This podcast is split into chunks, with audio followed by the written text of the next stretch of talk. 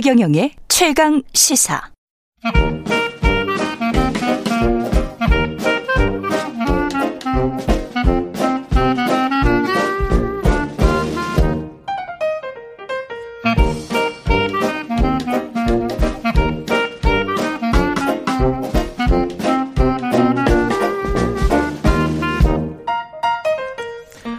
네, 최경영의 최강 시사 경제합시다. 월요일은 명쾌한 경제 이야기 해보고 있는데요. 오늘은 이베스트 투자증권의 윤지호 리서치 센터장 전화로 연결돼 있습니다. 안녕하세요.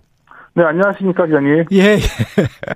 지금 우크라이나 뵈려고 그랬는데. 예, 예. 어유 그렇게 됐습니다. 제가 밀접 접촉자로 분류가 돼서 예, 예. 전혀 뭐 증상은 없습니다만은 예. 예. 그 글로벌 금융 시장을 좀 전망을 해봐야 될 텐데 음, 우크라이나 네. 사태 이후에 지금 네. 상황은 어떻게 보세요? 그러니까 뭐 우리가 불확실성이 극대화되는 구간이냐 물어본다면 그렇지는 않고요. 불확실성이 좀 완화되고 있는 거죠. 어떻게 했던 음. 간에 어, 전쟁이 나냐 안 나냐 고민할 때와 일단 전쟁이 났고 대포 소리가 났기 때문에 금융시장 측면에서는 뭐 최악의 상황은 오히려 벗어나는 그런 시그널을 보고 있습니다. 그러면 거의 다 price in 됐다 그러니까 가격에 반영이 됐다. 아 그거는 알 수가 없죠. 알 수가 왜냐하면. 그렇죠. 왜냐하면 네. 지금 당장 우리가 주말에 가장 컸던 뉴스는 음. 소위 스위프트 퇴출 합의였거든요. 예. 그 은행 간의 통신 협의 그게 퇴출됐는데 그게 어떤 식으로 되는지 아직 결론이 안 났지 않습니까? 음. 지금 뭐 배제는 하는데 네. 어떤 은행들을 구체적으로 하냐 뭐 이런 것들이 안 나왔기 때문에 그렇죠. 뭐 그런 불확성이 남아 있고요.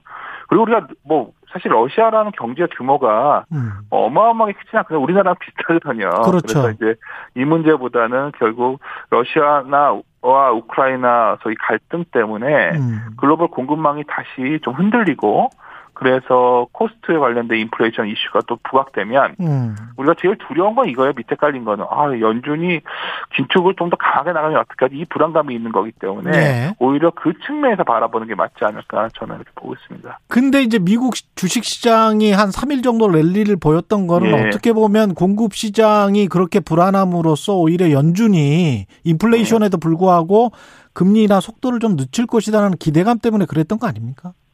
그것도 있었지만 예. 큰 거는 빨리 끝날 줄 알았죠 전쟁이. 아.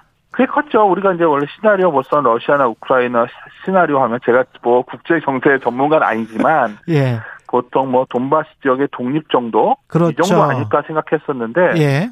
근데 사실 우크라이나의 수도인 갖다가 러시아가 공격하는 걸로는 상상 못했지 않습니까 우리? 그렇죠. 그리고 그래서 우리가 또 했던 건 아 저 정도 준비했으면 어. 바로 뭐뭐 뭐 우크라이나가 항복할 줄 알았죠. 그렇죠. 빨리 불확실성이 해소된다 봤던 겁니다. 근데 기본적으로는 근데 이제 상황은 꼭 음. 우리가 이런 생각했던 것 같아요. 러시아 입장에서는 이렇게 우크라이나의 친러 지역들이 좀 있다 보니까 진군하고 나면 좀 알아서 러시아 국가를 든 국기를 뭐 드는 음. 도시들도 있지 않을까 이런 생각을 했을 것 같아요. 우리나라가 옛날 뭐 북한이 쳐들어왔을 때도 그런 생각했듯이. 예. 근데 뭐 상황은 지금 전혀 그렇지 않고 더 놀라운 거는 우크라이나인들의 항전 의지가 강하고 대단합니다. 또 대통령의 예. 리더십도 뭐 어마어마하지 않습니까? 예. 그러다 보니까 마지 못해서인지 좀 미온적이던 글로벌 각 국가들도 지원을 하고 경제제도 강화되는 이런 형태로 가고 있거든요. 그러니까 그렇죠. 그 3일간의 급등 이유는 어떻게 보면 이게 조기 종결되고 어쩌면 이런 이슈를 많이 봤었는데 오히려 아직은 그런 이슈는 좀 앞서간 거 아니냐 저는 이렇게 생각하고 있습니다. 근데 이제 한국의 어떤 학자분이 신문에 쓴 칼럼을 보니까 네. 장기전으로 갈 수 있다. 1년 이상 갈 수가 있기 때문에 우리 네. 그 수급이나 이런 것들 특히 이제 그쪽에서 광물이 많이 나지 않습니까? 러시아나 우크라이나가. 네. 이런 걸 좀 대비를 해야 된다. 그런 말씀하시던데 네. 어떻게 보십니까? 어, 그건 당연히 지금 자원 이슈는 뭐 예. 우크라이나 떠나서 항사를 대비해야 되는 이슈가 되고 있고요. 예. 사실 이 문제는 간단치 않아요. 우리가 이제 가까이서 봐도 뭐 온갖 것들이 원자재 가격이 폭등하고 있죠. 그러나 음. 금리가 올라가는 부분이지 않습니까? 예. 이게 다들 기업의 수익성을 악화시키는 부분이거든요. 음. 최근에 저도 여러 가지 이제 프로젝트 파이낸스 같은 분들도 만나 보면 예. 차입금 의존도가 높은 곳들은 상당히 악영향이 금리 쪽에서도 오고 있어요. 근데 이 줄어 줄어 출발점을 찾다 보면 결국은 이러한 소위 원자재 가격 상승분이 큰 거거든요. 예. 그래서 지금 시장에서는 사실 가장 큰 궁금한 점은 이거예요. 과연 음. 이런 원자재 이슈가 조기에 좀 안정될 수 있을 거냐 뭐 이런 고민들이 제일 크죠 지금은. 아 근데 원자재 가격의 급등락에 따라서 우리가 나중에 좀 여쭤볼게요. 그 관련해서 네. 어떤 산업 섹터들을 좀 눈여겨 봐야 되는지 그것도 좀 말씀해 주시면 좋을 것 같고요. 네. 이 관련 그 이런 식으로 만약에 미국 유럽 중심의 경제 체제나 패권 경쟁이 네. 뭐 러시아 중국 쪽으로 좀 이렇게 쏠리고 이러면 GDP랄지 네. 블락화된 경제에서 GDP 세계 GDP 대비 뭐 수출입 무역이랄지 뭐 이런 것들 음. 영향을 안 받을 수가 없거든요. 그럼요. 예. 지금 사실 우리가 그 이번에 이런 거예요. 스위프트 규제를 해도 예. 사실 2014년에 우리가 그 이미 그 유럽 EU 측에서 제재를 했던 적이 있어요. 크림 사태 때. 예. 그래서 지금 러시아는 외환보유고에서 달러 비중을 45.8% 정도에서 22.7%까지 대폭 낮춰놨거든요. 음. 그렇죠. 그런데 또 우리가 14년부터 러시아는 독자 결제망도 좀 만들어 놓고 더 문제는 중국도 중국 국제 결제 시스템을 설립해 가지고 많은 기관들이 참여를 하고 있어요. 사실 네. 스위프트 규제라는 게 결국은 퇴출을 하지만 뭐 다른 곳으로 결제를 할 수 있다면 경제가 이제 블록화되는 거죠. 방금 전에 최 기자님 지적하신 예. 것처럼. 또 하나 문제는 이걸 계속해서 우리가 코로나 이후에 드러나는 거는 저희 각자 도생 시대예요. 그러니까 음. 우리나라도 보면 미국에서 뭘 팔고 싶으면 미국 가서 자동차를 만들어야 되고 예. 반도체 예. 만들어야 되잖아요. 그래서 리쇼링의 시대라고 하는데 음. 사실 이거 뭐 여러 가지 정치학자들 막 친명자 시대 여러 가지를 얘기하지만 저희 같은 투자 관련 시각에서 보면 reshoring이 가속화되고 global value chain이 굉장히 변하고 있는 거죠. 음. 그럼 다른 말로 하면 이게 뭐죠? 그러니까 우리가 추구하는 거는 싸게 생산하고 싼 인건비를 그렇죠. 생산해 가지고 그렇게 서로 효율적으로 움직여야 되는데 음. 굉장히 이 부분이 이제 앞으로 장기적으로 음. 저는 우리 경제에도 좀 악영향을 줄 수가 있고요. 그리고 이게 다 연결되어 있다는 게 뭐 어떤 분들은 뭐 러시아가 이렇게 되면 네. 뭐 피해 업종은 뭐냐 이런 얘기를 하지만 근본적인 음. 거는 이런 비용 문제를 위해서 여러 가지 부작용들이 생기고 있다는 것 자체예요. 예. 최근에 보면은 어 여러 가지 우리나라 최근에 반도체 같은 경우 가격이 오르잖아요. 특수가스 같은 경우에 러시아가 우크라이나 생산량이 50%거든요, 지금. 음. 뭐, 네온, 크립톤, 크세논 이런 건데. 예. 그래서 이제 메모리 가격은 반등하죠. 생산량이 줄 수 있으니까. 예. 문제는 이거를, 이거에 관련된 여러 가지 파운더리 업체들이 있어요. 그런 음. 업체들은 생산에 차질이 좀 올 거 아닙니까? 그렇죠. 그럼 이게 다시 뭐 예를 들어 뭐 차량용 반도체 같은 거 못 만들면 자동차 관련된 기업들이 더 생산을 못 할 거고. 음. 또 이걸 연결하는 거는 우리 인플레 우려 중에 상당 부분이 뭐 자동차 가격 같은 것도 포함되어 있거든요. 그렇죠. 그럼 또 물가 영향을 주고. 그러니까 제가 들으면 다 이렇게 연결이 되어 있는데 음. 이런 것들이 하나하나 다 훼손되고 차질이 오면 우리가 빨리 연말이 되면 올, 올 하반기가 되면 물가가 자연스럽게 안정화될 거라는 연준의 어떤 긍정적 시각이 흔들릴 수 있는 거죠. 예. 아까 기자님께서 아 이렇게 주식이 강하게 오른 거는 연준이 후퇴할 수 있기 때문이다 말씀하셨는데 예. 이 우크라이나 러시아 이슈의 본질적인 두려움은 사실 이러한 소위 그 또 이 비용 관련된 인플레이션 우려를 음. 더 키울 수 있다는 데 있어요. 그래서 되게 네. 흥미로운 게 뭐냐면 예. 스위프트 퇴출 조치가 나왔는데 전면적이진 않은 것 같거든요. 그렇죠. 지금. 그렇죠. 일부행이라고 그러더라고요. 그렇죠. 이게 예. 왜냐하면 이게 잘못되면 머리 아프거든요. 지금 다들.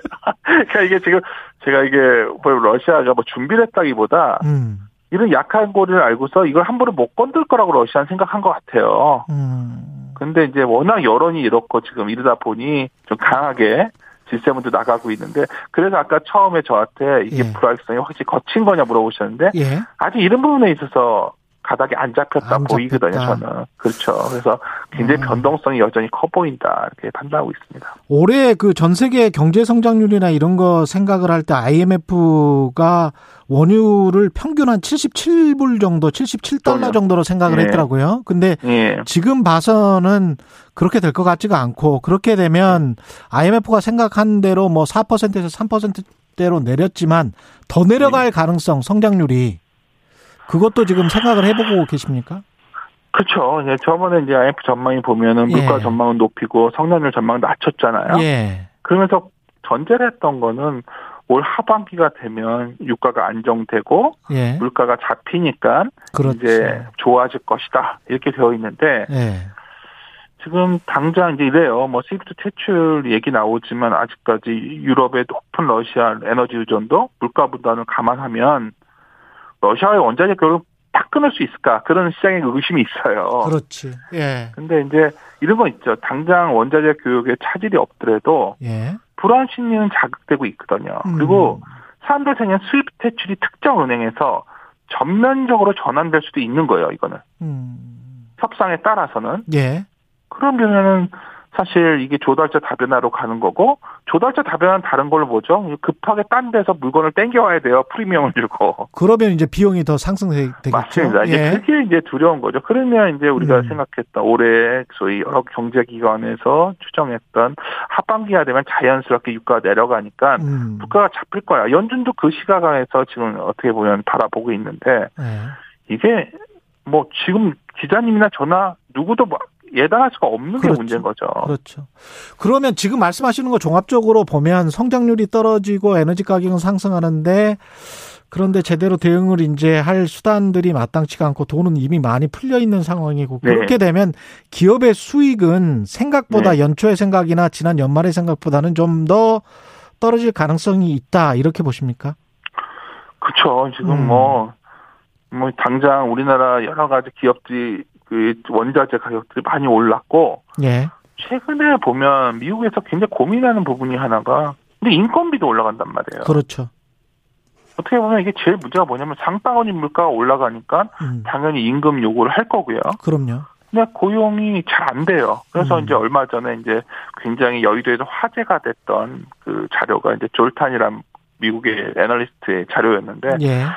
결국은 자산 가격을 좀더 부러뜨려야 사람들이 일하러 나오고 그래야 아. 소위 임금 인플레이션 막을 수 있다. 이게 왜 제일 두려운 게 그 임금 spiral, 임금을 막 고리가 음, 돌아서 음. 올라가는 인플레이션이 제일 두렵거든요. 그렇죠. 예.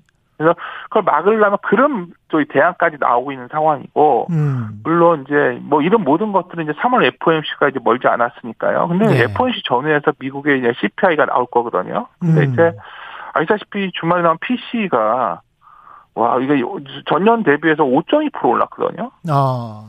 한달 정도 0.5%. 이거 예. 사실 1983년 4월 이후에 40년 만에 가장 높은 수준이에요. 예. 연준은 예. 이걸 보는 거거든, PC를요. 예. 그러면 거기다가 CPI 구성도 보면 아까 제가 뜬금없이 갑자기 임금 음. 말씀을 왜 드렸냐면 요새 그 물가 올라오는 거 가만 보면 예. 원자재 가격 외에 서비스료 산성률이 되게 많아요. 예, 그렇죠. 그거는 뭐 또 인건비겠죠. 예. 그렇죠. 이걸 잡아내야 되는 상황까지 오니까 예. 제가 이런 거죠. 시장에서는 뭐 이런 시각이 있어요. 연 만약에 그 스위프트 제재도 뭐 음. 전면적으로 못 할 거야. 뭐 이런 기대가 좀 있죠 지금. 그렇죠. 이거를 예. 통제하기 힘드니까 또 예. 하나는 연준은 제갈길을 갈 거라는 거죠 이 상황에서도. 그럼에도 생산자 물가, 소비자 물가 다 오르고 있는데도 그러니까요. 이제, 예, 그러니까 제갈길을 갈 것이다.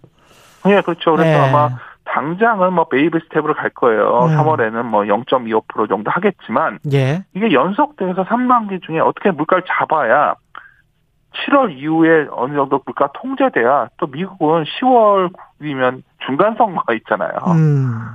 그럼 지금 현재 장바구니 물가 올라오면서 이게 가장 지지율의 직격탄이거든요. 그러니까 이런 측면에서 보면은 음. 참 물가 문제가 뭐 우크라이나 이슈 때문에 더 가속화되는 부분이지 뭐 불확실성이 음. 완전히 해소됐다 이렇게 보기 쉽지 않고 아까 질문하신 대로 기업들도 이거에 관련된 대책들을 수립해야겠죠. 예. 지금 예, 네. 주식 시장 지금 시간이 얼마 없었어요. 주식 시장 한 네. 지금 2,600 위 정도에 있는데 이게 어떤 수준이라고 보십니까? 조금 더 봐야 될 것 같다. 저는 근데 제가 항상 기자님이랑 예. 오랫동안 알고 지냈지만 예. 시장에서 한 1년 넘게 좀 부정적으로 말씀을 드렸는데 이제 예. 사야 돼요, 사실은. 이제는 사야 된다. 불구하고. 예. 왜냐하면 여기가 더 밀릴 수 있죠. 안 좋은 뉴스가 나와서 음. 2,500도 갈 수 있고 2,400도 갈 수 있지만 예. 언제든 2,600 정도는 회복될 지수, 회복될 수 있는 지수 되거든요. 아. PBR이나 PR이나 이런 거 다 계산하고 가지 봤을 때 그렇죠. 예. 근데 이제 3천 이상은 좀 부담스러웠어요 제 예. 입장에서는. 예. 근데 뭐 2,600이라면 음. 여기서는 뭐 전후에서는 주식을 좀 잘 골라서 사야 되죠. 한마디로 말하면 음. 주식시장에서 뭐 숲을 봐야 될 때가 있고 나무를 봐야 될 때가 있는데 지금은 나무를 좀 더 중심적으로 좋은 나무를 골라내는 개별 종목 시기가 아닐까 그렇죠 그렇게 판단하고 있습니다. 알겠습니다. 여기까지 하겠습니다. EBS 투자증권의 예. 윤지호 리서치 센터장님이었습니다. 고맙습니다. 네, 안녕히 계십시오. 예, KBS 1라디오 초경영의 최강시사 듣고 계신 지금 시각 8시 45분입니다.